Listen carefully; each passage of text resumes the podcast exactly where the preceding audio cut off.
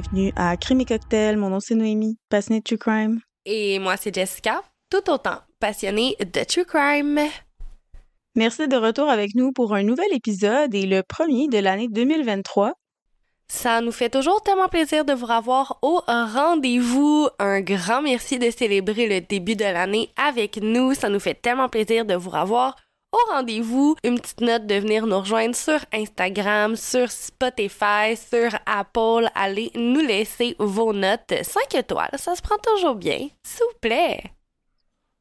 Bon, moi, mon moment what the fuck cette semaine, c'est le fait qu'on enregistre pour la toute première fois séparément. Donc, je suis malade, je sais pas si ça s'entend au son de ma voix, mais lors de la journée qu'on avait réservée pour enregistrer, qui était d'ailleurs la seule journée disponible dans notre horaire des temps des fêtes, ben, j'ai pogné une bonne vieille grippe. Elle assez solide d'ailleurs, fait qu'on a pris la décision de faire ça à distance cette semaine. Fait que ben, c'est ça. Je pense que c'est assez what the fuck de faire un podcast avec ma co-animatrice dans mon lit, tout seul, bien malade. Pour moi, mon moment what the fuck de la semaine, en fait, un peu comme d'habitude, j'ai pas vraiment eu quelque chose de what the fuck qui s'est passé. Euh, je pense que tout le monde qui est en vacances en ce moment, du 26, 25 au 31, on sait pas trop quel jour on est, on sait pas trop qu'est-ce qui se passe, on fait juste go with the flow. Puis je suis pas mal là-dedans en ce moment. En fait, je veux juste dire que pendant qu'on enregistre cet épisode-là, on est le 30, le 31. Et moi, en fait, j'ai décidé de faire un mois sans alcool. Donc, pour le prochain mois, quand il va y avoir des drinks, soit je vais les faire version mocktail, soit je vais offrir une autre recette quelconque de mocktail alors que Jess essaye un autre drink si elle a envie de l'essayer. Parce que c'est pas parce que moi, je fais le mois sans alcool qu'il faut que tout le monde le fasse. Mais c'est ça. Juste un petit heads up euh, pour vous, la gang. Puis je trouve que c'est le fun une fois de temps en temps. C'est important. Tu ça, ça fait du bien au, au corps, fait du bien au moral. Surtout en commençant l'année, je trouve que c'est bien de faire un petit cleanse, si je peux dire ça comme ça.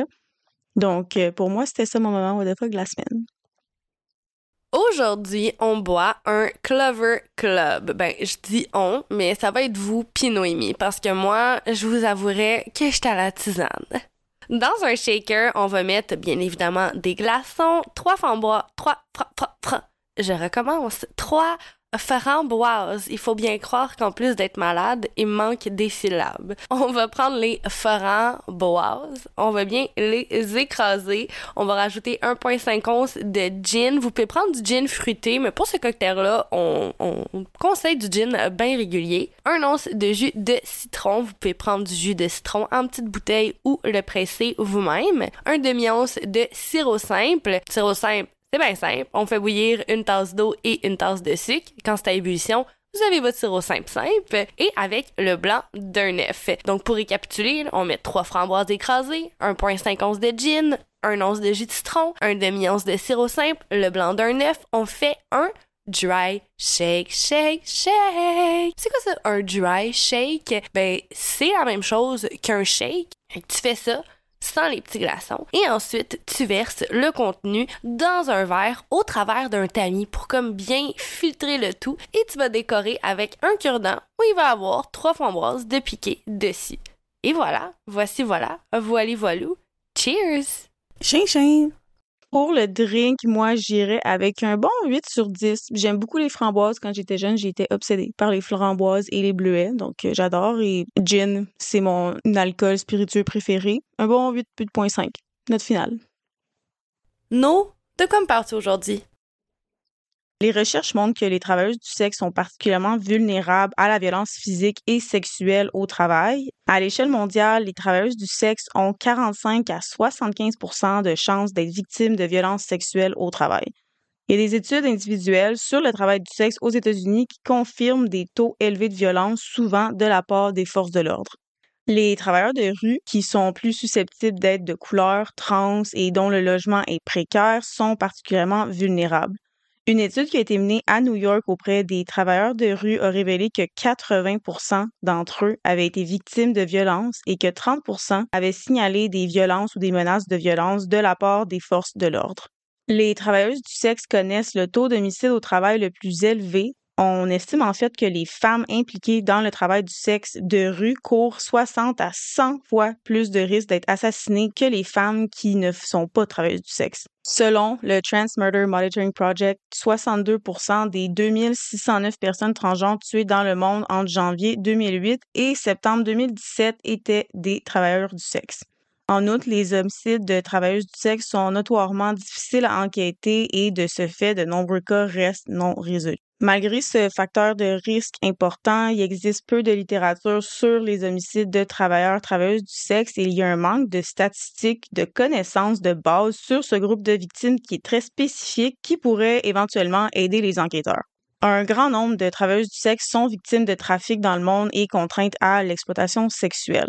Selon l'Organisation internationale du travail des Nations unies, 3,8 millions d'adultes et plus d'un million d'enfants ont été victimes de trafic et forcés à se prostituer. Plus de 4 millions de travailleurs du sexe ont été victimes de trafic dans le monde, dont 99% sont des femmes et des filles contraintes à l'exploitation sexuelle. La grande majorité des victimes de trafic sexuel, soit environ 70% se trouvent en Asie et dans le Pacifique. Parallèlement, 14% des victimes se trouvent en Europe et 4% sont américaines. Les jeunes de moins de 18 ans sont les plus susceptibles d'être victimes de trafic sexuel et impliqués dans des actes sexuels commerciaux. Les jeunes sont vulnérables et souvent faciles à manipuler avec de fausses promesses. L'âge moyen d'un enfant impliqué dans le travail sexuel est de 12 ans. Un grand nombre de travailleuses du sexe ont été victimes de violences et environ 204 travailleuses du sexe sur 100 000 sont tuées chaque année. Une travailleuse du sexe, une seule, est battue en moyenne 12 fois par année. Seulement 6 travailleurs travailleuses du sexe sur 10 signalent leur agression. Mes sources pour le cas d'aujourd'hui sont crimescenecleanup.com, genderpolicyreport.com, iusw.org, pivotlegal.org, lequotidien.com, ledevoir.com, thesafetymag.com, cbc.ca, wikipedia.org, The Washington Post, bia.gov.com, et chez Stella.org. Nous sommes le 22 janvier 2020 à Sainte-Foy, Québec, lorsque le corps de la jeune Marilyn Lévesque, 22 ans, est retrouvé sans vie dans une chambre d'hôtel. Marilyn a été poignardée 57 fois par Eustachio Galaise. Ce dernier était en semi-liberté après avoir purgé une peine de prison à vie sans possibilité de libération avant 15 ans pour le meurtre de sa conjointe Chantal Deschaines en 2004. Chantal Deschaines a été battue à coups de marteau et elle a été poignardée à plusieurs reprises. La stratégie établie par l'équipe de gestion de cas et la maison Pinchot, qui est la maison de transition de Galaise, pour la surveillance de ce délinquant était complètement inappropriée selon les paroles de la commissaire du service correctionnel du Canada, Anne Kelly. Plusieurs éléments ont été analysés par le comité responsable de l'enquête. Les plus grandes lacunes ont été observées dans la surveillance du délinquant par son équipe et sa maison de transition. Suite au féminicide de Chantal Deschaines, Eustachio a été relâché dans une maison de transition et considéré comme présentant un risque entre guillemets modéré et il a obtenu une semi-liberté en mars 2019. Il était considéré comme un risque modéré, pas un faible risque. Même modéré, je trouve que c'est d'y aller doucement vu le fait qu'il a tabassé son ex-épouse avec un marteau et a seulement purgé 15 ans de prison. Bref, vu le risque qu'il représentait pour les femmes, il était tenu de signaler toute relation avec une femme sexuelle ou non à son agent de libération conditionnelle. Malgré tout, il a été autorisé à rencontrer des travailleuses du sexe pour, entre guillemets, uniquement dans le but de répondre à ses besoins sexuels. Pourquoi est-ce qu'un ex-détenu ayant purgé une peine pour meurtre violent contre une femme a-t-il été autorisé à voir des travailleuses du sexe alors qu'il était considéré comme un risque pour les femmes et alors qu'on sait qu'il n'y a aucune protection établie par la loi pour protéger ces femmes-là. Surtout en prenant en compte qu'à l'échelle mondiale, les travailleuses du sexe ont 45 à 75% de chances d'être victimes de violences sexuelles au travail, un des nombreux statistiques que j'ai données en début d'épisode. La réponse, on la connaît, c'est à cause de la stigmatisation et la discrimination omniprésente permettant aux autorités de considérer les travailleuses du sexe comme indignes de protection. Sandra Weasley, directrice de Stella, qui est une organisation de défense des droits des travailleuses du sexe basée à Montréal, a souligné dans une entrevue avec CBC comment le système judiciaire a positionné les travailleuses du sexe comme cobayes dans le cas de processus de réhabilitation d'Eustagio Galaise. Je la cite. Ils ont identifié que cet homme représentait un danger potentiel pour les femmes et n'était pas prêt à avoir de bonnes relations avec les femmes, mais ils pensaient qu'ils pouvaient alors voir des travailleuses du sexe. Cela nous dit vraiment ce qu'ils pensent de nous.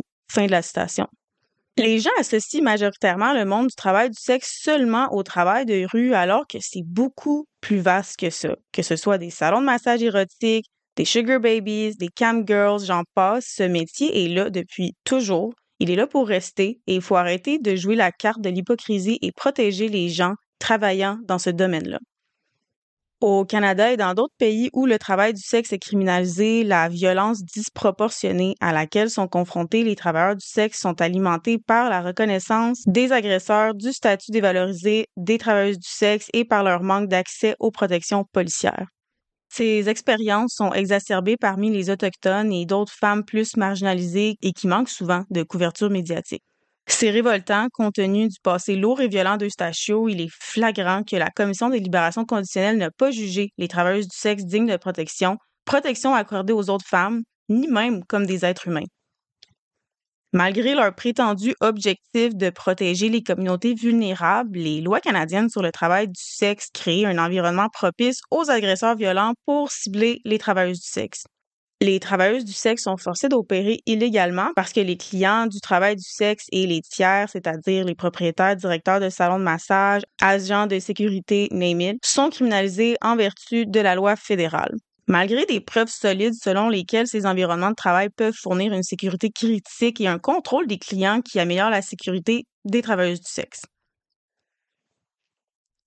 De manière de manière alarmante, suite à la libération d'Eustachio Galès en semi-liberté, il aurait même été banni par la direction du salon de massage où travaillait Marilyn Lévesque après être devenu violent envers d'autres femmes là-bas.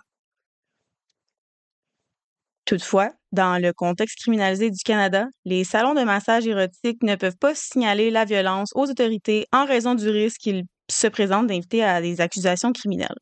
Donc, des figures d'autorité du gouvernement ont dit à Eustachio Galès que c'était correct d'aller voir des travailleuses du sexe. Mais c'est pas correct, c'est pas légal que les personnes en charge de cet établissement, qui, qui sont en charge de la sécurité de, de leurs employés, pour eux, c'est pas correct de se revirer de bord et de dire Hey, telle personne a été violente. Je vois pas la logique ni la justice là-dedans. Encore une fois, les lois en place nous prouvent qu'elles sont là non pour protéger les victimes, mais bien les agresseurs. Mais au travers de tout ce que je viens de dire, toute l'horreur qui a été commise et qui a laissé de profondes blessures qui ne cicatriseront probablement jamais. Elle s'appelait Marilyn. Originaire de Chicoutimi, Marilyn a grandi en partie auprès de sa mère et en partie dans des familles d'accueil. Elle avait quitté sa ville natale pour Québec à la fin de l'adolescence avant d'y revenir. C'est proche disent d'elle qu'elle était une jeune femme sensible, une femme forte, débrouillarde, affirmée, et en même temps elle avait un petit côté gamine et pouvait faire preuve d'une sorte d'insouciance. Sur les photos de ses réseaux sociaux, elle pose presque tout le temps avec son chien Enzo. Quelqu'un qu'elle considérait comme un père a dit, et je cite, elle s'intéressait à tout, pouvait jaser de chats, de chiens, d'oiseaux, de ce qui se passe dans le monde, ce que les gens vivent ailleurs. Si elle avait été là, elle aurait parlé de l'Australie ou de bouffe. C'était facile de parler avec elle de n'importe quoi. Ferme la citation. Malheureusement, Marlène est bien loin d'être la seule victime. En juillet 2023, Stella Frew, une mère de 38 ans de quatre enfants et une grand-mère, a perdu la vie après que James Martin, 27 ans à l'époque, est parti avec Stella accrochée à sa camionnette. Alors qu'il zigzaguait entre des voitures qui étaient stationnées, Stella a heurté une Audi et est tombée sous les roues de la camionnette qui lui a passé par-dessus. James a fui les lieux alors que des membres du public se sont précipités pour aider Stella qui avait subi des graves blessures et qui est malheureusement décédée sur les lieux. Tout ça parce que James a refusé de payer le 50 dollars qu'il devait pour les services sexuels offerts par Stella et en plus de tout ça, il est parti avec la sacoche de cette dernière dans son véhicule. Il a été condamné à 4 ans et demi de prison pour homicide involontaire. Cindy Gladu, 36 ans, était mère de trois enfants. Le 22 juin 2011, elle a été retrouvée morte dans une chambre d'hôtel à Edmonton après avoir perdu trop de sang à la suite d'une blessure de 11 cm au vagin. Le 18 mars 2015, un jury a déclaré Bradley Barton non coupable de meurtre au premier degré. En juin 2017, la Cour d'appel de l'Alberta a annulé l'acquittement de Bradley Barton et a ordonné la tenue d'un nouveau procès. La décision de la Cour d'appel a déclaré qu'il y avait des failles dans la manière dont le jury avait été chargé d'examiner les infractions d'agression sexuelle et dans les lois relatives au consentement. L'avocat de Bradley a fait appel, affirmant que la décision de la Cour d'appel était erronée. Donc, en mars 2018, il a été annoncé que la Cour suprême réexaminerait l'ordonnance d'un nouveau procès. Au Canada, les femmes autochtones courent un risque 12 fois plus élevé d'être assassinées ou disparues que les femmes allochtones, et ces risques sont exacerbés chez les travailleuses du sexe. De 1983 à 2002, Colombie-Britannique, au Canada, Robert Picton tue, selon ses confessions, 49 femmes, faisant de lui le tueur en série le plus prolifique du Canada. Possédant une ferme, l'éleveur de porcs s'en prenait principalement aux toxicomanes et aux travailleuses du sexe, les récupérant dans le quartier rouge de Vancouver avant de les conduire à sa ferme, où il avait des relations sexuelles avec elles avant de les assassiner de diverses manières horribles, que ce soit en les attachant et en les poignardant ou en leur injectant de l'antigel. Une fois mortes, il les donnait à manger aux cochons de sa ferme. Pourquoi ciblait-il des travailleuses du sexe ou des toxicomanes? Je crois que vous écoutez assez de True Crime pour le savoir, mais on va mais on va tout de même continuer à plonger dans la question. Parce que quand tu es femme, le monde est déjà dangereux. Tu dois être en alerte constante. Quand tu es femme et travailleuse du sexe et ou toxicomane, tu deviens invisible aux yeux de la société, sauf pour ceux qui sont là pour te faire du mal. Si tu es femme, travailleuse du sexe et ou toxicomane et qu'en plus tu es autochtone ou membre de la communauté LGBTQ+, ou toute autre minorité, tu es abandonné par la société, ses lois, ses figures d'autorité. Il n'y a que place au jugement. Le seul regret de Robert Picton était de ne pas avoir tué 50 femmes pour que ça fasse un nombre pair. John Lowman a déclaré que la police de Vancouver s'est engagée dans une campagne qui dure depuis des décennies pour déplacer les travailleurs travailleuses du sexe des quartiers résidentiels et des zones chics de la ville vers les zones industrielles et commerciales du downtown East Side où Picton a passé des années à traquer ses victimes. Ça signifiait finalement que les travailleurs travailleuses du sexe se trouvaient dans des zones isolées hors de la vue de la police et des résidents locaux, ce qui permettait aux prédateurs de cibler les femmes en toute impunité. Tout ça a été déclaré par John Lohman, qui est un criminologue à l'université Simon Fraser. Il a dit, et je cite, les femmes sont dispersées dans un quartier comme celui-là, dans les ruelles et chassées des rues principales, et elles constituent une cible beaucoup plus facile pour un prédateur misogyne se faisant passer pour un client. Fin de la citation. Aux États-Unis, bien que les statistiques sur les personnes disparues soient compilées pour tous les autres groupes démographiques, il n'en existe aucune pour les femmes autochtones. Personne ne sait vraiment combien il en manque. De plus, dans un rapport de recherche, 11 chercheurs ont découvert que les femmes autochtones sont souvent classées à tort comme hispaniques, asiatiques ou autres catégories raciales sur les formulaires de personnes disparues et que des milliers d'entre elles ont été exclues des listes fédérales de personnes disparues. Cet épisode est en fait mon introduction pour une série de plusieurs épisodes que je veux consacrer à ce sujet. La série se nommera Oublié de la société. Dans chaque épisode, je vais plonger dans le même sujet qu'aujourd'hui, mais à propos de cas plus spécifiques. En conclusion d'épisode, je veux nommer quelques mesures qui peuvent être prises au niveau local, provincial et fédéral pour entamer le chemin vers la décriminalisation et protéger les travailleurs travailleuses du sexe. Localement, abolir les ordonnances anti-flânerie locales aux fins des ordonnances sur la prostitution. Ces lois conduisent à des pratiques policières arbitraires et discriminatoires qui nuisent aux femmes, cis, trans et ou de couleur. Provincial, plaider en faveur des lois sur le signalement sécurisé qui permettent aux travailleuses du sexe de signaler les violences ou les crimes commis à leur rencontre sans crainte d'être arrêtés ou poursuivis. Interdire le piégeage par des agents de l'État. Il n'est pas rare que les forces de l'ordre piègent et se livrent à des comportements sexuels avec des travailleurs travailleuses du sexe afin de procéder à des arrestations pour prostitution. Inspecter et mettre fin au programme de détournement de la prostitution. Les chercheurs ont découvert que ces programmes ne parviennent pas à atteindre leur objectif et exercent un contrôle coercitif sur les individus adopter des politiques qui effacent automatiquement les casiers judiciaires des personnes condamnées pour des raisons liées à la prostitution. Sans radiation, trouver un emploi et un logement non sexuel peut être difficile. Pour ce qui est du côté fédéral, soutenez la Safe Sex Workers Study Act qui va lancer une étude fédérale sur l'impact de la Fight Online Sex Trafficking Act. La Fight Online Sex Trafficking Act a eu un impact dévastateur sur les personnes travailleurs travailleuses du sexe et s'est révélé inefficace dans une récente étude du General Accounting Office des États-Unis. Abroger les politiques fédérales d'immigration qui restreignent l'entrée de toute personne qui s'est livrée au travail du sexe. Exiger que les réautorisations ultérieures du PEPFAR, la principale source de financement mondial des programmes de lutte contre le VIH-Sida, abrogent l'engagement anti-prostitution qui exige que toute organisation recevant un financement déclare son opposition à, la prostitution et au trafic sexuel Pour terminer, je vous invite à cliquer sur notre barre d'infos dans les bios de nos réseaux sociaux et d'aller visiter le site officiel de Stella Montréal. Comme écrit sur leur site internet chez Stella.org, la mission principale de Stella est d'améliorer la qualité de vie et les conditions de travail des travailleuses du sexe identifiées comme des femmes, d'éduquer le grand public sur les différentes manières dont se déroule le travail du sexe ainsi que sur nos expériences vécues en tant que travailleuses du sexe, afin que les travailleuses du sexe puissent également jouir et bénéficier des mêmes droits à la sûreté et à la sécurité qui sont courantes pour les autres personnes. Leurs buts sont d'offrir un soutien et des informations aux travailleuses du sexe afin qu'elles puissent travailler et vivre en sécurité et dans la dignité. Aider à lutter contre la violence, les différents facteurs qui exposent les travailleuses du sexe au risque de contacter le VIH et les ITS et toute autre menace pour le bien-être général de notre communauté. Combattre la discrimination envers les travailleuses du sexe ainsi que l'isolement social et la stigmatisation dont beaucoup sont victimes. Œuvrer à la décriminalisation de toutes les formes de travail du sexe soutenir la participation des travailleuses du sexe dans nos communautés et enfin, encourager la création de plateformes et de forums pour discuter du travail du sexe au niveau municipal, provincial, fédéral et international. Je sais que c'est un court épisode. Comme j'ai dit, c'est une introduction pour les prochains épisodes de la série qu'on veut faire à Crime Cocktail sur ce sujet-là. Aussi, évidemment, Jess et moi, on est en, on est en vacances, nous aussi.